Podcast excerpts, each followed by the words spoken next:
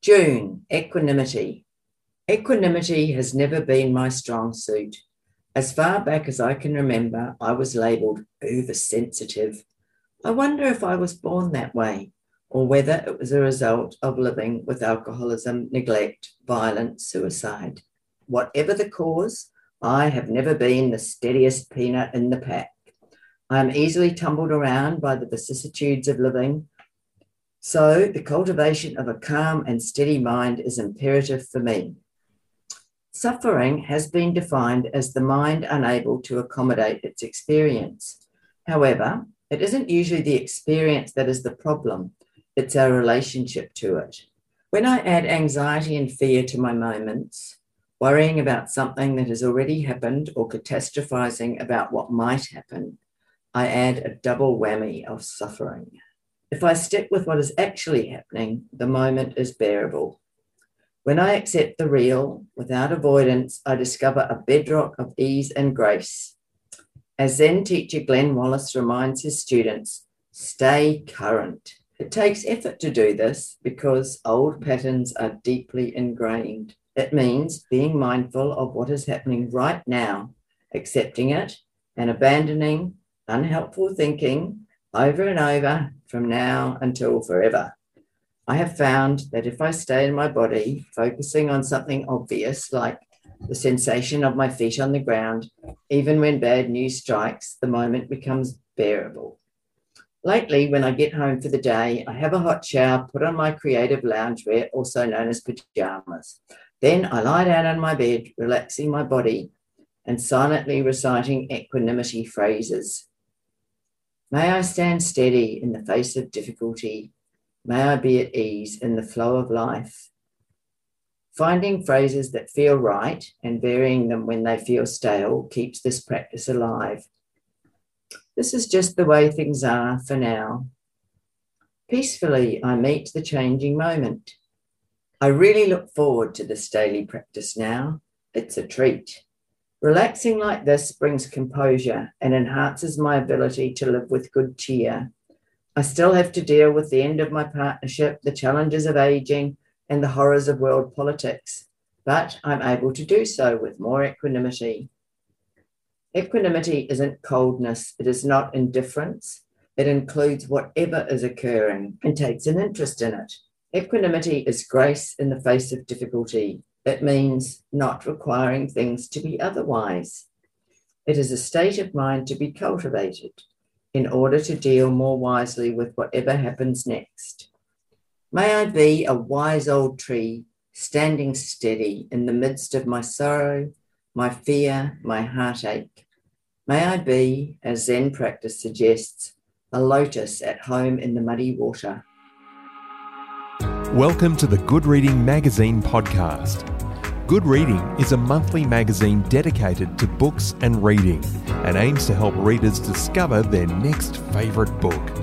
You can find out more about the books discussed on today's podcast at goodreadingmagazine.com.au. Hello, and welcome to the Good Reading Podcast. My name's Greg Dobbs. Today I'm talking with Brigid Lowry about her new book, A Year of Loving Kindness to Myself and Other Essays. It's published by Fremantle Press. Brigid Lowry, welcome to the Good Reading Podcast. Thanks. Thanks for having me. Brigid, you're a student of Zen and you've lived in a Buddhist community. What have those experiences brought to the ideas expressed in this book? Well, probably hugely important. I'm not, interestingly, I'm not only a Zen student, I'm like as if I was a Quaker and a Catholic. So Zen is one Buddhist path. I'm also Theravada Insight student. And so when I first got into Buddhist meditation, way back, like 40 years ago, I went and lived in this Theravada Buddhist community, got married, had a kid. And then when I ended up in Perth, I got into that tradition. So, long story short, the Buddhist ideas and philosophy, religion are just a bedrock for me. They're something that I'm totally interested in and a major part of my life and what interests me. So, definitely they feed into the book like in a major way. So, the things that the Buddha taught loving kindness, compassion, equanimity, forgiveness. These are like the cornerstones of what's in the book. There's three threads in a way. There's Buddhist ideas, there's um, personal growth and psychology, and then there's a bit of random humor. Those those are what I call the three main threads in my book. So, what was your intention in writing a year of loving kindness to myself? How do you want, or how do you advise people to read it? Um, well, they're two very separate questions. My intention was um, I didn't actually set out to write that book with that title. I set out to write a series of essays that all began with on. And I began to do that, and I had a few, and Fremantle Press were interested.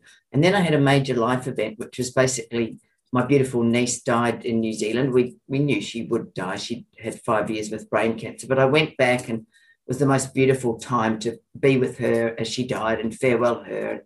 Then when I came back, not because I was paralyzed with grief, I just sort of came to a bit of a stop on the book. And lovely Fremantle Press people read it and they suggested that I go in this love and kindness direction because I was sort of halfway through going, I don't think I have any more essays on on. What should I do? And that's how that came to pass. They always say that once a book goes out into the world, it's gone. I have no idea who's going to read it, what they're going to think. One of my people on the back who said, Oh, a little dose at bedtime. But other people have said, I just picked it up and read it right through to the end. So the book now has its own life. And um, oh, just a lovely friend of mine bought a copy for her son who happens to live in Brazil. He's probably a man of about 40 and he's reading it on the train and loving it. And he also said um, he likes the fact that it's a bit grunty because it means that I'm not being like, oh, I know everything about everything. So it really met him in that way. But another friend of mine, a Buddhist friend, sort of said slightly, I don't know how you'd say, but she sort of said, You've been pretty disclosive, haven't you? So obviously there was something in there where she thought, oh, you know, it just didn't quite strike her. She wasn't criticizing, but I could just tell that she is a much more private person and I'd put out a bit too much personal information. So people read the book however they want to and find whatever they want in there. And yeah, that's not up to me anymore. Well, honesty is certainly a good thing, and that's something you touch on in one of your chapters. But just talking about the structure of the book for a minute, you've divided into months, and then there's a particular sensitivity to the seasons. Why did you choose to structure a year of loving kindness to myself in that way? Well, writers are always keen for a structure. And the idea that if you only had a year to live, how would you live it is is a good idea. There's a, a, particular person in America who actually has now died, but that was something that he and his partner suggested. And so this, that's sort of already an idea. What would we do with the year? And the seasonal thing is actually very zen because, as you may know, in haiku, there's usually a seasonal reference. There's the withered plum tree, which is a metaphor for winter. So it was just like, wow, yeah, that would work. And um, of course, it wasn't exactly like that. I didn't go, right, it's March. I'm only going to work on anxiety. But loosely, it seemed like an accessible format. You've touched on a few of the subjects already. Honesty was one, humor was another one that comes through. But one of the first ones, and one of the ones you mentioned at the beginning of our chat, was kindness. And particularly, as the title suggests, kindness to oneself. What constitutes kindness to oneself? Because a lot of people really don't know how to apply that. No, true, and that is very, very sad. But um, it's it's said to be true that most Westerners we're very bad at it. We we can try to be kind to others, but we're not terrifically kind to ourselves. And so this is something I I believe that everyone could have a good red hot go at. And again, it will be very individual. Like for some people, watching more funny television is good medicine. For some people, to stop watching television all day and go for a walk is a better medicine. So, the recipe or the formula of how to be kind to oneself, one thing that probably most psychologists would agree with is um, self talk, how we talk to ourselves. Just a, a very small example. The other day, my granddaughter's seventh birthday, lovely afternoon tea. I had a heavy metal water bottle. I dropped it right on my foot when I was coming into the house with an armful of stuff. It was so painful. I said a rude word in front of small children. But did I say to myself, which is what I'd say to you if you just injured your toe and thought it was broken, oh, you poor sweetie, sit down. I'll get some arnica. Do you need a Panadol, cup of tea?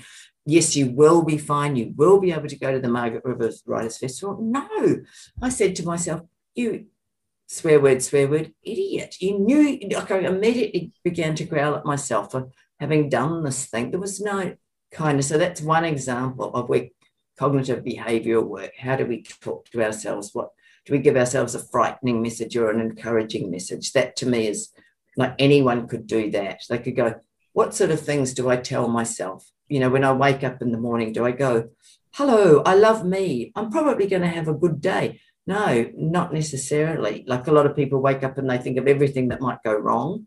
So it's an ongoing sort of personal quest in a way to go, what do I need? You know, is it more rest or more exercise? Is it more chocolate or less chocolate?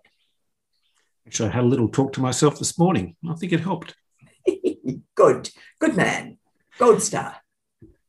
Another thing that comes up quite often, and it's a really important one too, is honesty. Being honest, particularly with oneself, it's not necessarily an easy thing to do either. Why is that so difficult? And I guess we're probably more adept at fooling ourselves than being honest. Yes, and part of it I think comes is cultural. We have some cultural expectations that people shouldn't be angry and people should la la la. And but often the reality is different. Often we are angry and we do wish to say to someone something dreadful. So most people are juggling in their own psyche those sorts of things. And in the spiritual world, it's called spiritual bypassing. If you're actually furious with someone and you pretend to yourself or them that you're shining and radiating, you know, white light of kindness, this is not true. And the first thing is to what's really happening for me? What's really going on? And sometimes we don't want to admit it. We might have shame or we might have grief or we might feel we're overwhelmed or we need to get out of a relationship or we don't want to be as lonely as we are, whatever. Everyone's got things that they're dealing with. You know, the grief around an aging parent is a good example.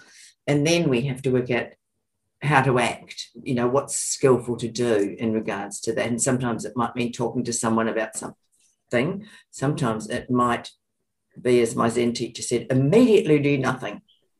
As you know, if you want to go and talk to someone, just probably not yet, you know, like bide your time until you're in a good space that you could talk to them in a reasonable way. And so, yeah, I think first fold, be real about your own emotions, and second fold, try and figure out what's appropriate in the wider world. I think that's a really good piece of advice. Immediately do nothing. Yes. And it leads me to the next question, which is connected to that. Where is the line, or is there a line between being tactless and being honest when dealing with friends or just people in general? Well, yeah, again, you've got to make your own line there. Usually, I would err on the side of if you can't say anything nice, say nothing yeah, I found myself at the wise old age of 68, if you're not getting on well with someone, usually better to keep your mouth shut. A lot of times people want to do a lot of processing, but usually if you give it three months, the problem's gone.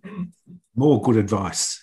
Yes, sage advice. I just read this morning that a really good way to wreck a marriage or a personal relationship is to just complain all the time about that person. And in the end, they'll go, Well, fine, but I'm out of here. Like to keep a positive attitude is a, a wise thing. And also, I think it was Rumi, I think it's in the book, saying, act as if the world is rigged in your favor. Like put out the positive energy. You know, go for the go for the best, not go for the meh, meh, meh, meh.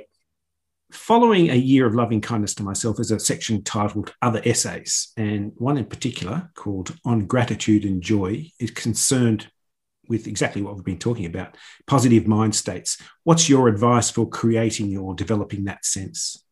Well, I think it's incredibly important. Apparently, even in neurobiology, we, there are measurable pathways in the brain if you're thinking negatively all the time. Whereas if you're thinking positively, and there's different chemicals going on there. So it's measurable. It's not just like hippie woo woo, like think positive and be nice and all of that. Most people struggle. So, one of the points in my book is that there is human suffering. We cannot get out of that. People die. We're here for a limited time. We're in a, a COVID crisis, there's ecological crisis, there's all sorts of other personal things. You know, life isn't just one joyous little picnic full of pink kittens. However, there's beauty. There's beauty and wonder and little children and gardens and friendship and cats and dogs and good people doing good things And so, for those of us who have a tendency to melancholy or negativity, you really have to work that one. And so that's why things like gratitude journals, like sitting down every night, even if you've had a really bad day, you go, but what went right? There'll always be something that went right. You know, my breakfast tasted good. That's, you know, I I live in a place where no one's shooting me. I'm able to dry my washing in the sun, whatever. Train your mind to go down that positive neural pathway if you possibly can, because why wouldn't you? Why wouldn't you try and feel better about this life and the because most of us, including I think you and I and everyone who'll be listening to this, we're in the privileged 1%. We have running water, we have medicine, we have healthcare, we have houses, we're not being shot at kiss the ground every day. My friend came back from India. He wrote a haiku. He said, Home from India, I kiss the water tap. We take it all for granted, but there's so much that we can be grateful for. And um, then you feel a lot better when you do that. Not just running water, running hot water. Running hot water, absolutely. There's another chapter, the final chapter in the book, called Things Not Written About. A couple of those jumped out at me. Ancient mistakes and the next bit. Why not write about those? Yeah, true. Well, funny that you mentioned that because that little piece, I think it might be called what they call in the writing world a darling, because they often say kill your darling. So that was a little thing that I wrote as a fragment. I loved it. And maybe my editor thought, mm, does this really belong in the book? And I always put in the next bit because we can't specifically see the next bit. But I really wished I, I was sort of tidying it up in the end and taking a few things out and putting a few things in. And I don't know why I put in the Third Reich. It was just like, what's something I haven't written about? But kind of that sticks out to me. And writers will do this, will agonizing over, oh, that bit's a bit funny. But the other one about ancient mistakes, I think I've put in enough about my ancient mistakes. I think you really don't need to hear too much more about them. On that note, Brigid, I'd like to thank you for joining me on the Good Reading Podcast. Thanks. Thanks so much for having me. I've been talking to Brigid Lowry about her new book, A Year of Loving Kindness to Myself and Other Essays. It's published by Fremantle Press and is available at goodreadingmagazine.com.au and all good bookstores. My name's Greg Dobbs, and thanks for listening. Subscribe to Good Reading print and online magazine at goodreadingmagazine.com.au.